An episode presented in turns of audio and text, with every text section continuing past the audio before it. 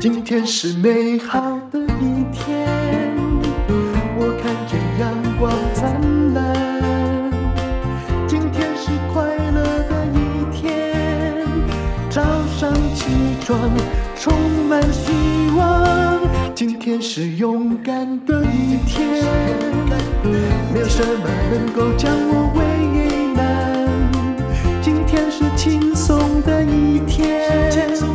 为今天又可以，今天又可以好好吃个饭。欢迎你收看今天的《倩问》。今天我们又请来我们节目里头我最喜欢的来宾之一，因为他什么都可以讲，而且太特别了。吴淡如，Hello，淡如，嗨嗨，文倩好。第二位呢，是他曾经在我们的节目里头讲说，只要你文章写得过谢哲青。你就来跟我要表，就从此就不是啊，就跟他一样有才华又帅的，可以可以不要的，我就会送他嘛。那个、其实我就只有那两个，就就那个人现在也来了。文倩姐你好。啊，但是我们今天他这口罩戴着，哎，拿下来一下，好，一秒钟不符合。那这样大家看一下，这样子有比较帅吗？有帅帅帅，有帅帅帅帅。我我们这个年龄对男人，对不起，我很喜欢调侃你。我知道，我们认识很多年，他他认识我很久了。但是我们这个年龄还能够嫌男人多不帅啊？哦，没有，我跟你讲，你知道，我其实眼光虽然荷尔蒙渐渐降低，但我眼光越来越高哦。好好好，那当男人没有实用价值，变成观赏品的时候，他就必须等级很高啊。这也有道理，好吧？这话可以讲吗？这个可以这样讲。但是呢，当你对男人的要求很高的时候，你对自己的要求会变高，所以不用了，这样都无所谓了，好好无所谓。没有，你没有荷尔蒙之后，对自己的就没有要求，然后你只是看欣赏品，就好像看着那故宫博物院里面玻璃柜的东西的时候，你就希望它是完美的。嗯，讲我们今天我们讲今天讲的是有水准的题目。其实这个题目很重要，这个题目叫做你该不该把你的人生投资在旅行，在 COVID-19 即将快要结束，可能是二零二二，可能是二零二三年。旅行对很多人来讲，就是我要冲出去去哪里玩而已。可是，到底你应该去哪里旅行，以及该不该投资？投资意思是说，很多人觉得他存了一大笔钱，然后跟着公安堂去一个地方玩，这是一种；另外一种就是说我投资在旅行，意思只说我用这个方法在增长。我的见识，哈，所以一个人要不要投资自己，不只是旅行，就是旅行作为一个概念，是我们现在有飞机，他们以前都要坐船的，这样，就是你要走遍全世界，投资给自己，该不该做这件事情？然后你应该在什么年岁，什么样的一个多小的年龄，还是等到退休的时候才去投资？我觉得这个东西是一堂非常重要的人生投资课。投资不是叫你去投资股票。是投资你自己才是最重要的投资。哎，但你你谈这个事，嗯，我一直觉得哈，就是说旅行当然值得投资。我是台湾很早期的旅游记者了，那就是在它刚刚开放可以观光的时候，我大学毕业，其实我第一份工作是旅游记者。那我后来就发现，旅行到底代表了什么？其实我大部分时间呢、啊，年轻的时候是失恋、自我放逐。我说真的，嗯，然后后来你难怪你没有跟你讲荷尔蒙，失恋。嗯，就让你成长嘛。是啊，就当时不了解，当时觉得失恋让你死亡，哎。但是后来好多有有成就的女性，嗯，她的事业转向都跟她失恋有关。是啊，然后慢慢的，呃，后来也就是。我先去，我在那个剑桥读过半年书，那很久以前哦，那时候我在二十几岁，然后后来又到法国去流浪了半年，那是我最早的漂泊。那其实你要说最早离开故乡的漂泊，大概其实就是我十四岁一个人来念北一女开始吧。嗯、其实我是一个很敢离家的人，嗯、因为我是一个逃避型人格，所以我刚开始是把旅行，我后来马后炮想一想，它是一种放逐。就是一个逃避型人格，觉得现在这里活不好了哈。其实我不是一个主动积极、充满勇气的人，我就先离开一个地方哈，逃走，然后去想一想，然后再回来。那我刚刚讲的这些经历，都是离开一个舒适圈，就是原来的家乡或者是原来的工作。其实这些后来才发现说，原来很多时候你也不用哈，可以坚持，但不要固执。当一个东西不舒服的时候。其实某种旅行就是必须的，你会看到后来的道路。可是其实你刚刚讲了几个关键字哦，第一个叫舒适圈，离开，嗯，嗯，因为舒适圈对一个人来讲叫做舒适，也是束缚。那敢于离开舒适圈，虽然你是因为失恋，就讲起来女生 二十几岁是因为失失恋啊，十几岁是因为家里就我妈真的管太多了哦，真的有点难待，这是事实。我知道，但是如果把你刚才那几个字，我们把它完全不完不完全放在你个人的经验哈，嗯、就是说很多人所以不离开一个地方，嗯，包括我自己啊，嗯，很多工作，其实我在回想我自己的人生，当然现在只是回顾嘛。我的人生有几个阶段，其实，在选择上是犯了大错，嗯，很大的原因就是舒适圈，嗯，然后你过了四十几岁出去的时刻，你等到这个时候才想，还太老了，太困难，我身体也不行了，嗯，所以呢，当我四十几岁的时候，是我在台湾，可能想做什么就可以做大致什么的时刻，正是那个时刻，你不敢走，嗯，也正是那个时刻。你做了错误的决定，所以人生哈，其实离开舒适圈非常非常的重要，尤其是对于年轻人。嗯、对我四十几岁都很严重了，何况年轻人？最近很多年轻人认为说，他要累积一笔钱，然后才出国，嗯、或者他应该要呃打工哈，打工旅游。那后来很多人都反对打工旅游，说去那里根本就自己跟台湾人在一起啊，干什么没有什么意义这样子啊。我常常跟很多年轻人讲一些话，他们出国的时候都会考虑，就是说我是不是要花多少钱？嗯，我说你现在的年龄，你的收入，你根本存不了什么钱，是，所以你一出去就把所有的钱花光，嗯，因为你不会再有这个这么好的机会，没有包袱，没有孩子啦，没有你的父母亲生病坏了你了还要照顾啦。没有你，一旦你有工作团队，你就要负责任。嗯，你不用负责任，就是最年轻的时刻。你呢，就把你的钱前面赚的去外面就把它花光，在那一段时间里头好好投资自己。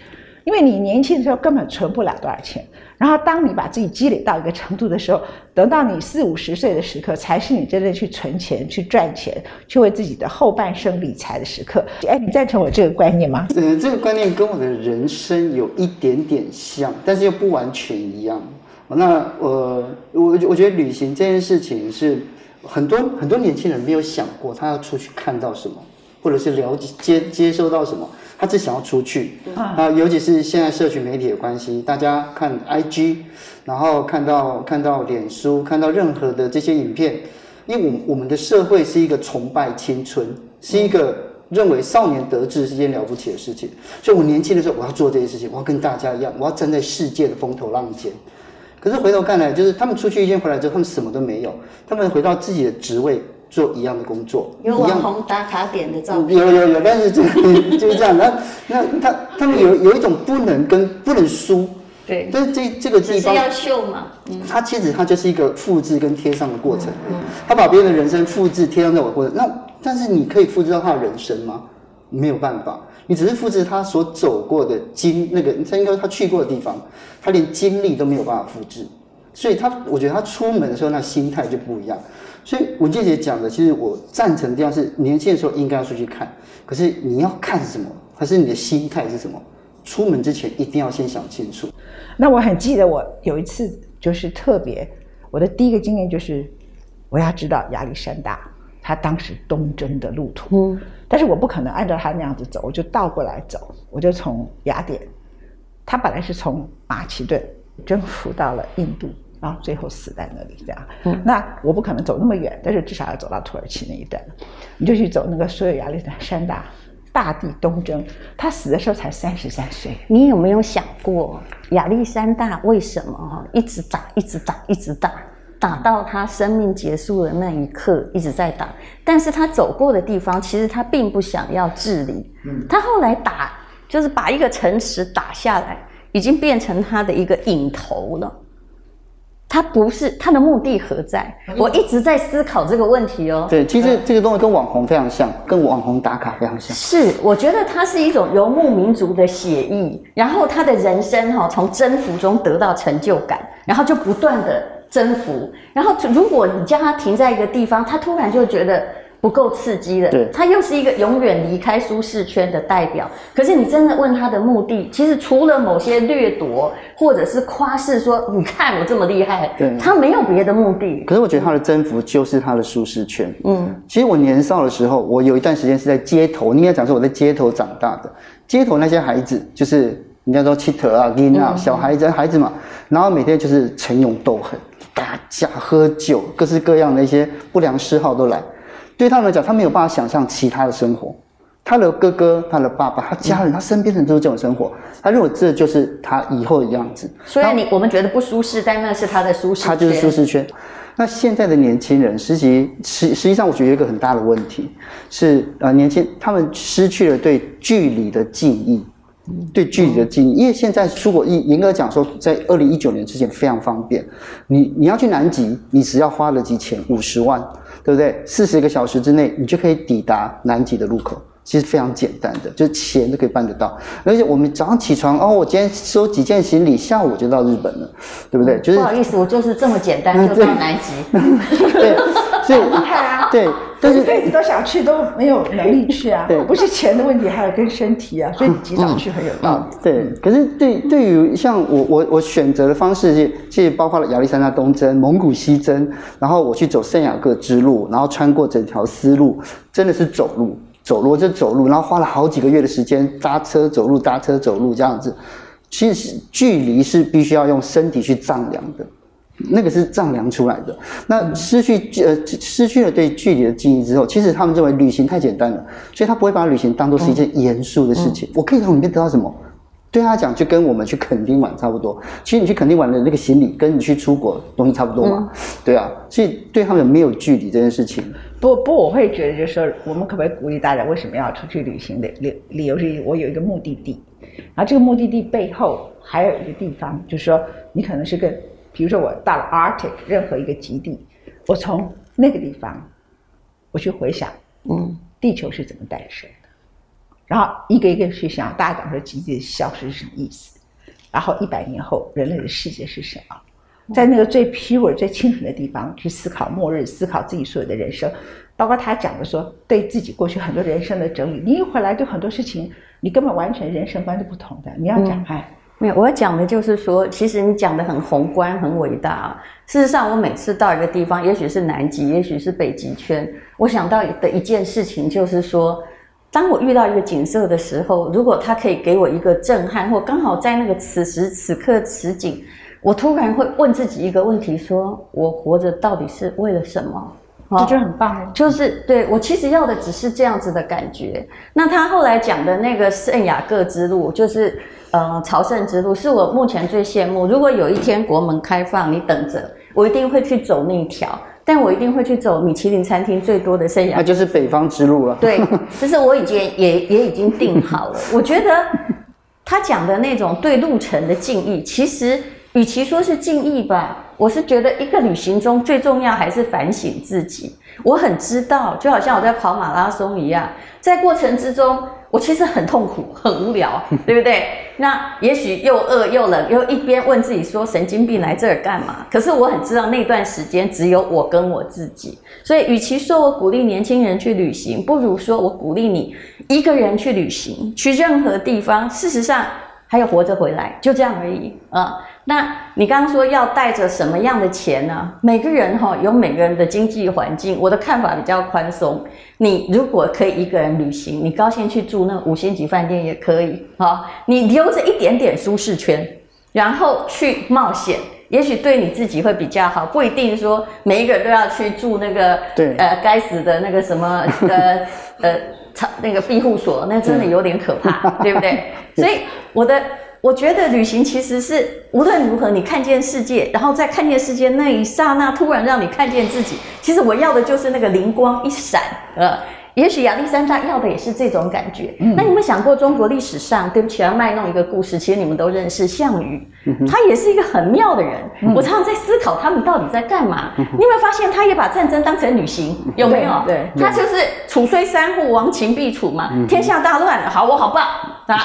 哈，这个能力也是一样哦，可以把那个鼎啊啪一声扛起来，对不对？还带着一个心爱的女人，对，然后就到处去旅行。他其实所有仗都打赢啊，除了最后那一仗之外，嗯、那其实呢，比如说他也知道占占占据关中就可以当天下王，因为他偏偏要没有要那么积极做这件事，而且呢，哎，离开了这个关中，就他其实已经打败了这个秦，他已经赢了之后。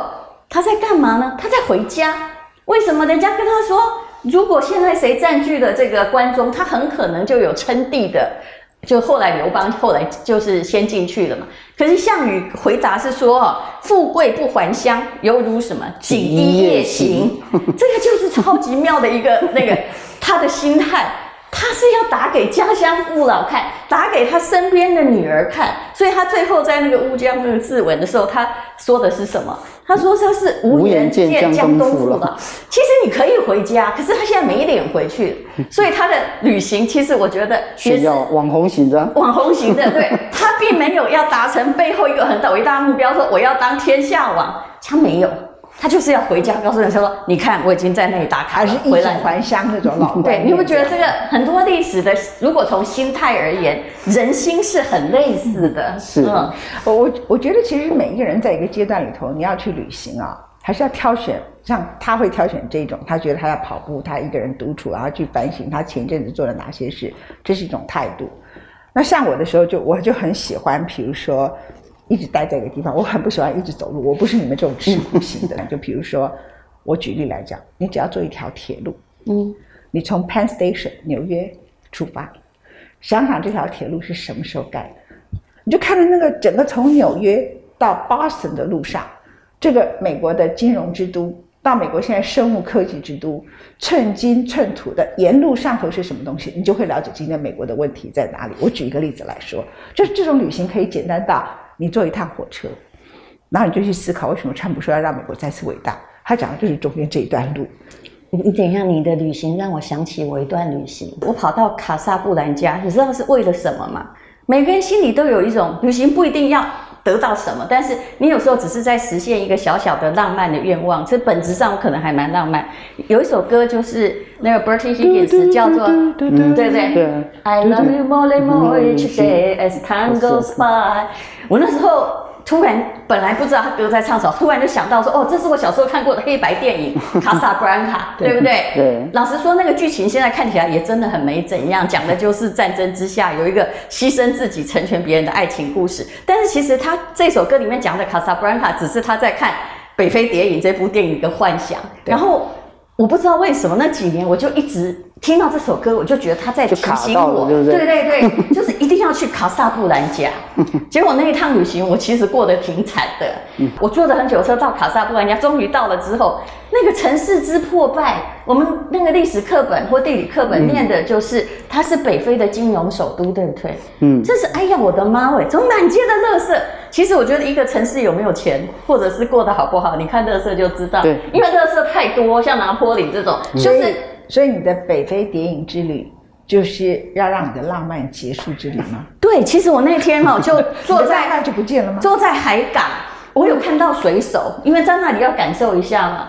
看到水手就是在公共电话亭打电话，好像在抱回家。然后我全部我被乐色拥抱了。那个城市，他应该是没有钱去清运啊。水手也不帅，是。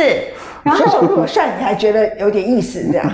对，不帅，但穿着水手服，我只有这个印象。然后看到那个那天刚好是星期天，我心里真的很低调，然后天气又很不好。结果回来的时候，就是我自己拿一个摄影机走过了那里。那一天刚好是在烤羊的那个节日，那个星期天。应该是宰牲节。宰牲节当天就当天，我想说怎么车是没有人，就拐过小巷，每个人啊不都羊眼睛、羊头啊、羊角啊。然后看到有一个东方女子，他们哎，他们妙了。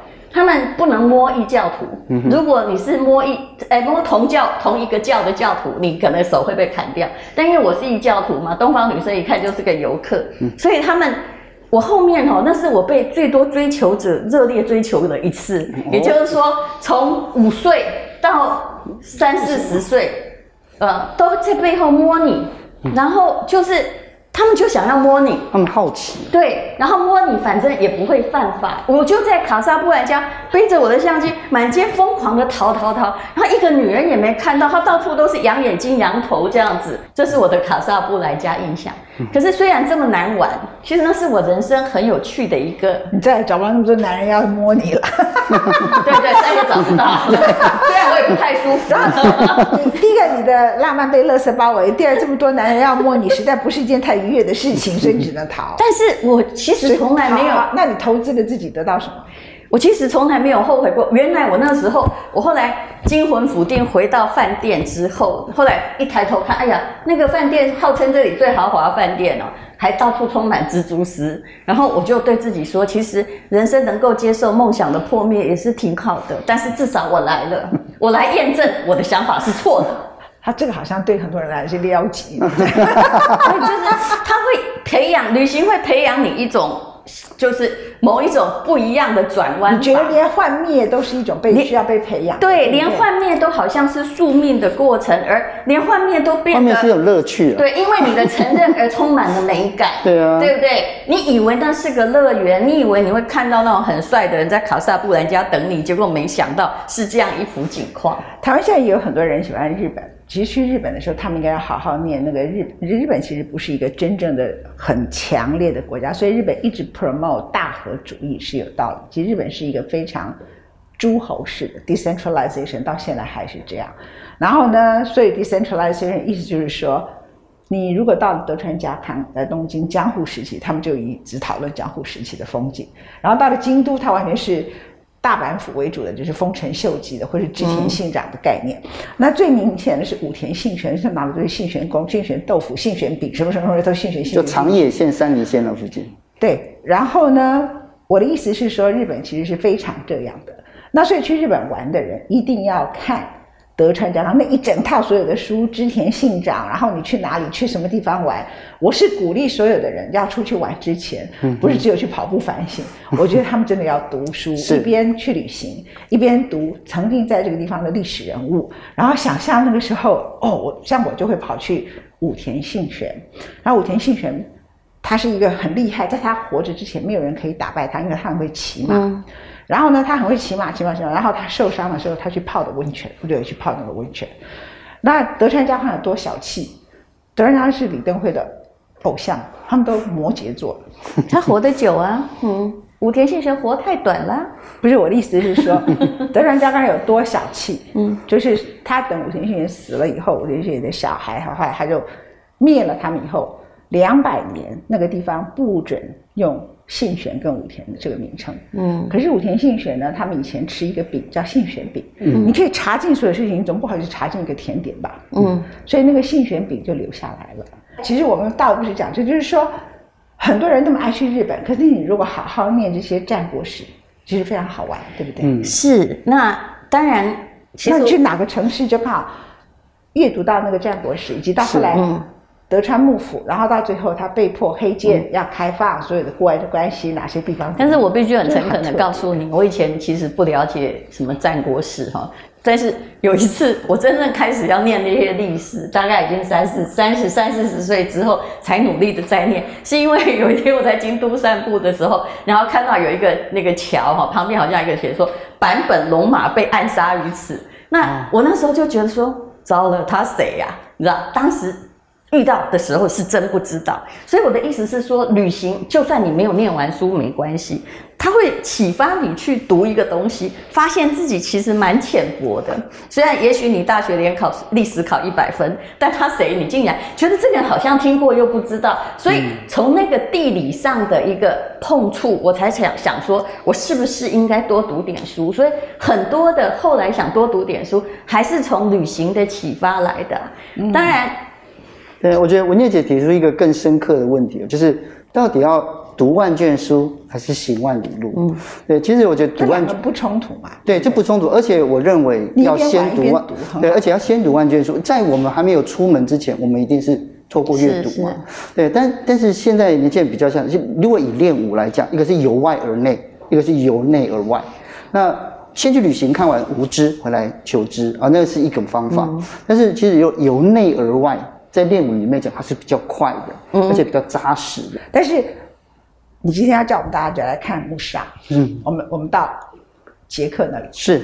其实那个过程当中，你就刚好看到欧洲艺术史里头，从原来的文艺复兴，然后开始转型，然后另外呢，这文艺复兴呢，后来还影响到了圣彼得斯堡，影响到俄罗斯，然后最后到了捷克哈。是，我今天带来了一个是大概在中华民国电视史上没有出现过的，就是木下设计的纸钞。有，这是木下，因为木下他后来，因为当捷克共和捷捷克与斯洛伐克共和国成立的时候，他就是呃就是自告奋勇回国去设计了国家的第一批纸钞跟邮票，所以这个从这个看一下，就是它上面的所有的图案，我觉得这个我们应该偷哎，对，而且它，哎，当时只有这种，就是对对对等于是双色印刷，对，这非常非常漂亮。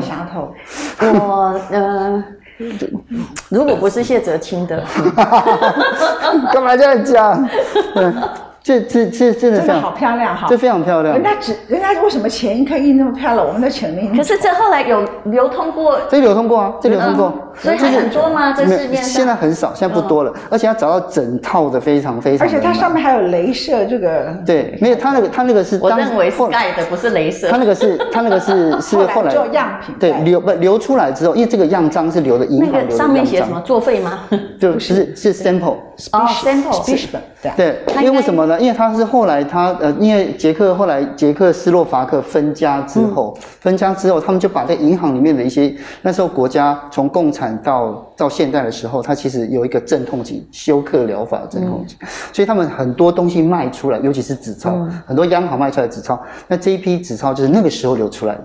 然后我我在一九九零年代的时候，其实我在东欧收了很多当时政府流出来的，这是其中。一张，其实我没有找到一整套。嗯，那其实这上面可以看到，就是说，呃，新艺术是一个非常奇特的艺术形式。很多人讲到，就是它跟装饰有关。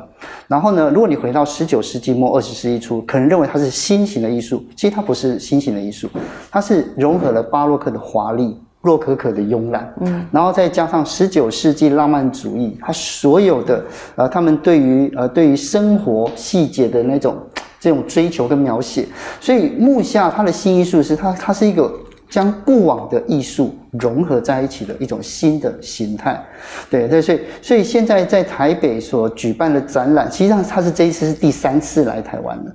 第三次，那木下基金会他这一次呃，就是他的孙子，然后就带着这一批展览来到台湾。然后来到台湾的时候，其实呃，我我认为他跟前几次不一样的地方是，他把他站在个人史的观点，以前的观点是站在艺术史的观点，也就是说，我这个艺术跟其他人关系是什么？然后他跟这个时代、跟这个时代的文学、跟这个时代的建筑发生什么关系？而这次呢，木下基金会它核心是它以呃木下他自己的人生，他年轻的时候在慕尼黑，然后在在布鲁诺，然后后来他去了巴黎，在这还维也纳，在这一段时间的流浪跟流亡，他看到的东西怎么样变成他结合成他的东西，历史你你有没有觉得为什么日本人也很喜欢木下？我后来觉得，因为他是捷克的浮世绘。嗯，对，而且文姐姐很喜欢木下，对不对？我很喜欢，我非常非常，我就不知道喜欢不喜欢。你刚刚讲的，其实第一个叫浪漫，嗯，洛可可华丽，嗯，然后慵懒，对，不是我吗？对，我才不会像他去跑沙漠。每个人了解自己最重要。对对对，绝对不会。我跑一天就死给你看，我就我还变，就是你们就用骆驼把我的尸体运回来，这样事情就结束。然后你要像杨一山大一样手露出来。我来不及反省自己，来不及思考事情，来不及学习事情，也来不及投资自己，就最后就直接直接死了。我跟你讲，现在最应该去旅行的地方去哪里？你知道吗？哪里？去洛杉矶跟长堤港口。啊，去去除了看山港还有看看那个。港口的工人吗？不是，你去看那个，你再也不会看到这种世界奇观，有这么多的船，这么多的货柜，全部在船上。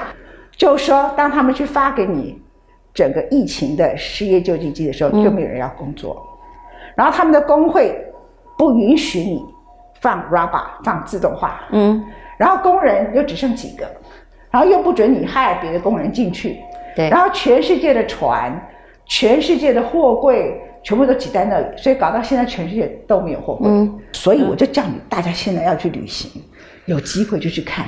你这一生看不到这种现在！现在我们也出不去，然后等我们出得去的时候，出得去，也许就是回来很麻烦。对，其实我有时候觉得这个问题已经不是病毒，而是政治的国界嘛。不是我的意思说，你去看那一眼呐、啊，你这一生就会，然后去思考这个问题是怎么发生的，然后去看，你这辈子不会再看到说有一个这么强大的国家。所有的船通全世界的船跟货柜都挤在那里，搞到世界的肥料倒过来，他们的玉米、小麦也都运不出来，世界都缺货柜。嗯、然后呢，就变成坏了也没关系啊，他们就这心态啊。我觉得文倩姐讲一个就是非常重要的观点，就是自己看到我们我们的生活。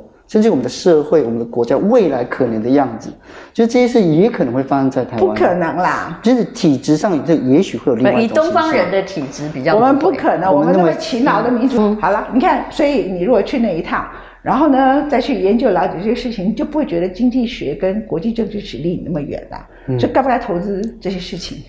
当然应该。那人家回头再看很多事情，你就角度不太相同，这样。嗯。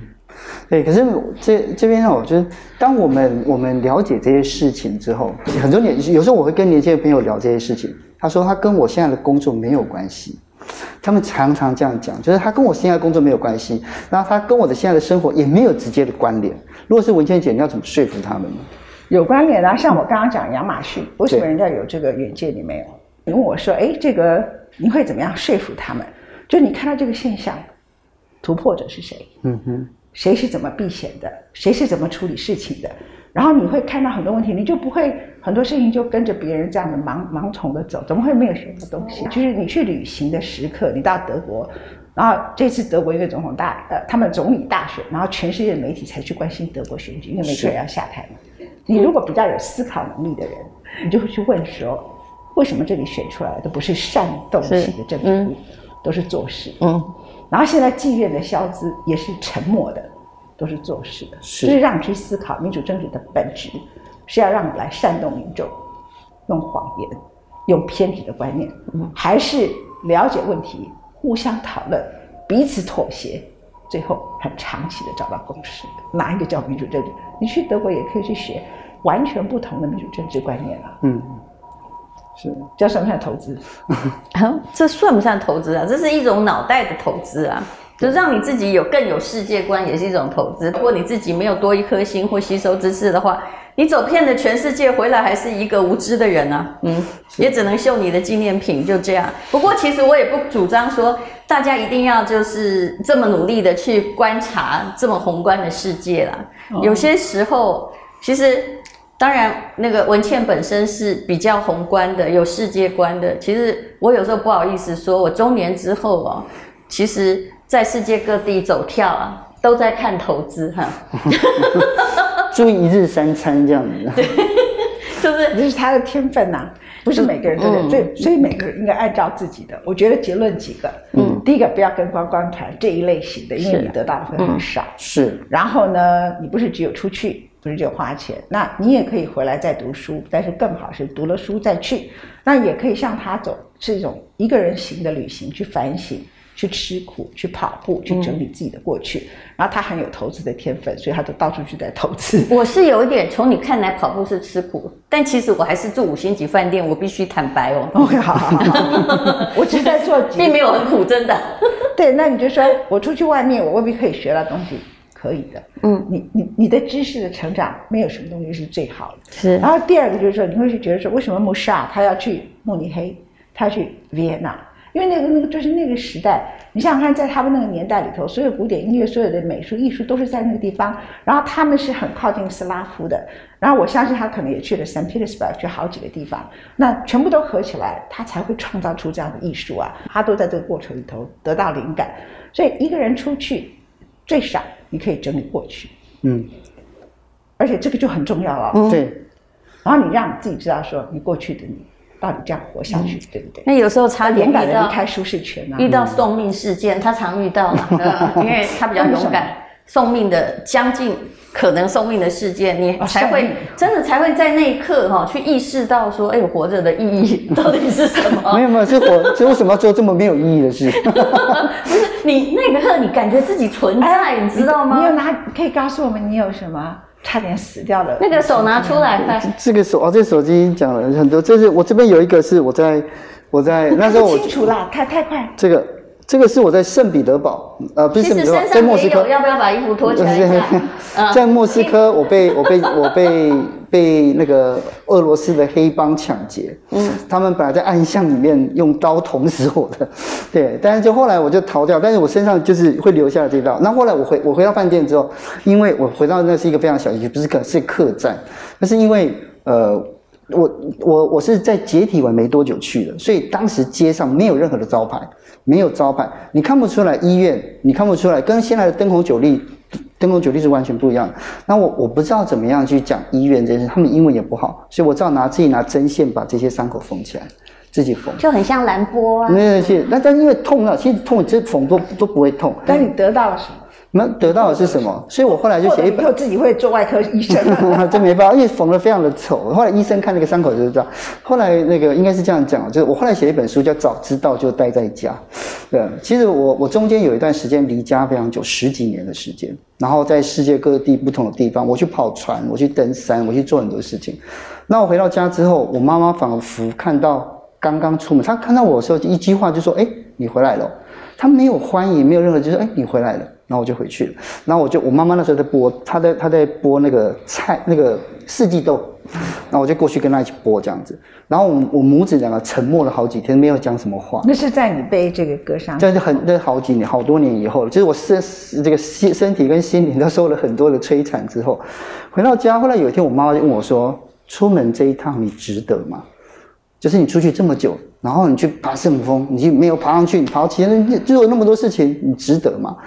当下我没有办法回答我母亲，可是我母亲去年过世，我过世完之后，我才我才我才真正认才想这件事情，说当然一切都值得。我听你的话，我离开了家，我走向了全世界，然后我回来，然后我做我想做的事情。但是我觉得也不值得，因为我失去了跟我母亲十几年的相处，所以值不值得这件事情，其实我觉得有追求就会有失落，就是对我来讲就是这样。嗯，好感人的故事，呃，呃，下次播四季豆的时候多讲点话好，还是去旅行。其实你就算都留在家，事实上也未必讲得到话。我想也是，对，三个代沟。对对对对对，真的是这样，非常非常好的观点。但是每一个人最后旅行以后，就突然会觉得，第一个就找回自己，第二就回家，对不对？非常谢谢大家收看今天的千文感激。